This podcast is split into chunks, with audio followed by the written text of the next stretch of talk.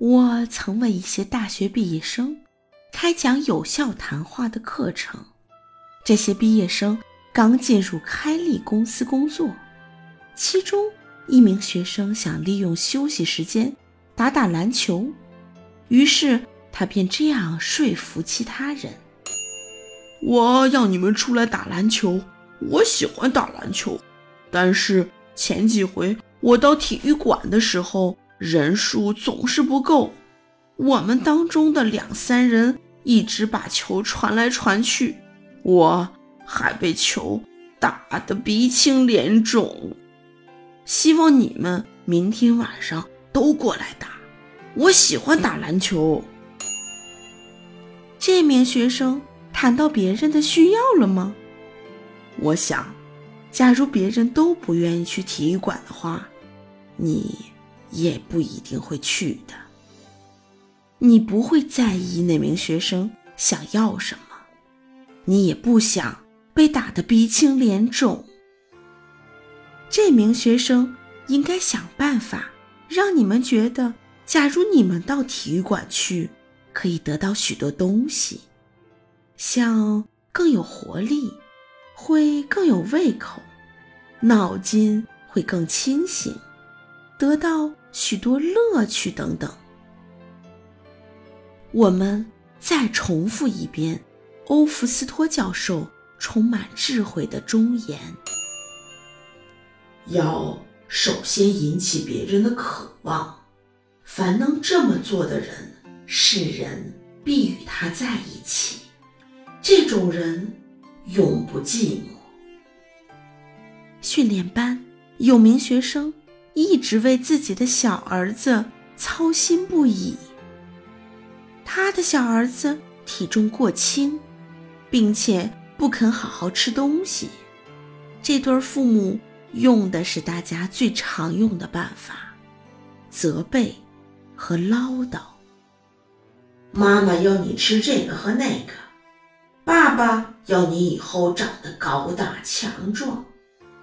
这个小男孩听得进去多少这类的要求？这就好像把一撮沙子。丢到海边沙地一样毫无用处。只要你对动物还有一点认识，你就不会要求一名三岁的小孩对他三十多岁的父母的看法会有什么反应，更不要说完全依照父亲所期待的去做，那是荒谬无理的。这名学员后来也发现了错误，便告诉自己：“我儿子想要什么？我如何能把自己的需要和他的需要连接起来？”只要这位父亲开始想，问题就变得容易的多了。小男孩有一部三轮车，他最喜欢。在自家门口附近骑着车到处跑，但是街的另一头住了一个喜欢欺负弱小的大男孩，常常把小男孩从车上拉下来，然后把车子骑走。自然，小男孩会哭叫着跑回家去，然后妈妈便会跑出来，先把大男孩从三轮车上赶下去。再让小男孩骑着车子回家，这事儿几乎每天发生。所以，小男孩要什么？这并不需要侦探福尔摩斯来回答。小男孩的自尊、愤怒和渴望具有重要性。所有他性格中最强烈的情绪，都促使他要采取报复行动。最好能一拳把那大男孩打得鼻青脸肿。这时，这位父亲就趁机向小男孩解释：假如他能把妈妈所做的食物吃完，终于有一天就能够强壮的把大男孩痛揍一顿。此法果然奏效，小男孩从此不再有饮食方面的问题。他肯吃菠菜、泡菜、腌鱼，凡是可以让他快快长大的食物，他都吃，因为他实在太渴望早日能把那大男孩狠揍一顿，好一解长久以来所受的怨气。解决了这个问题之后，这对父母。又得处理另一个问题。原来，这个小男孩一直有尿床的坏习惯。小男孩与祖母同睡，每天早上，祖母醒过来，都发现床单是湿的，便会说：“强尼，看，你昨晚又尿床了。”小男孩。就会回答：“嗯，不是我，是你自己尿的床。”责备、处罚、取笑或一再警告，所有能用的方法都用遍了，就是无法让他改掉这个坏习惯。那么，如何才能让孩子自己想要不尿床？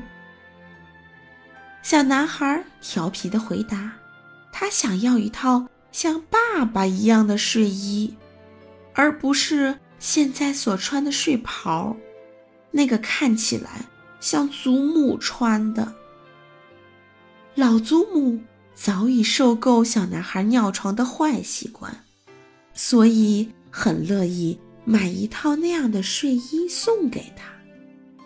他还想要一张自己的床，祖母也不反对。小男孩的母亲带他到家具店去，他先对店里的女店员眨眼示意，然后说道：“这个小男孩想要买些东西。年轻人，我可以帮你什么吗？你想要什么东西？”这话使小男孩深觉自己的重要，他尽量站的使自己看起来高些，然后回答：“我要给自己买张床。”女店员便带小男孩看了好几张床，等男孩的母亲示意哪一张比较合适，女店员便说服小男孩把它买下来。第二天，床送来了。当天晚上，父亲回家的时候，小男孩就赶紧拉着爸爸到楼上看他的床。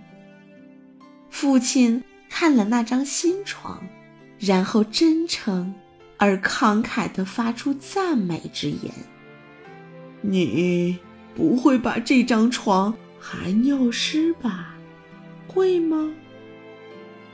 哦，不会的，不会的，我不会再把床尿湿了。小男孩果然遵守诺言，因为这里面有他的尊严，而且这是他自己买的床。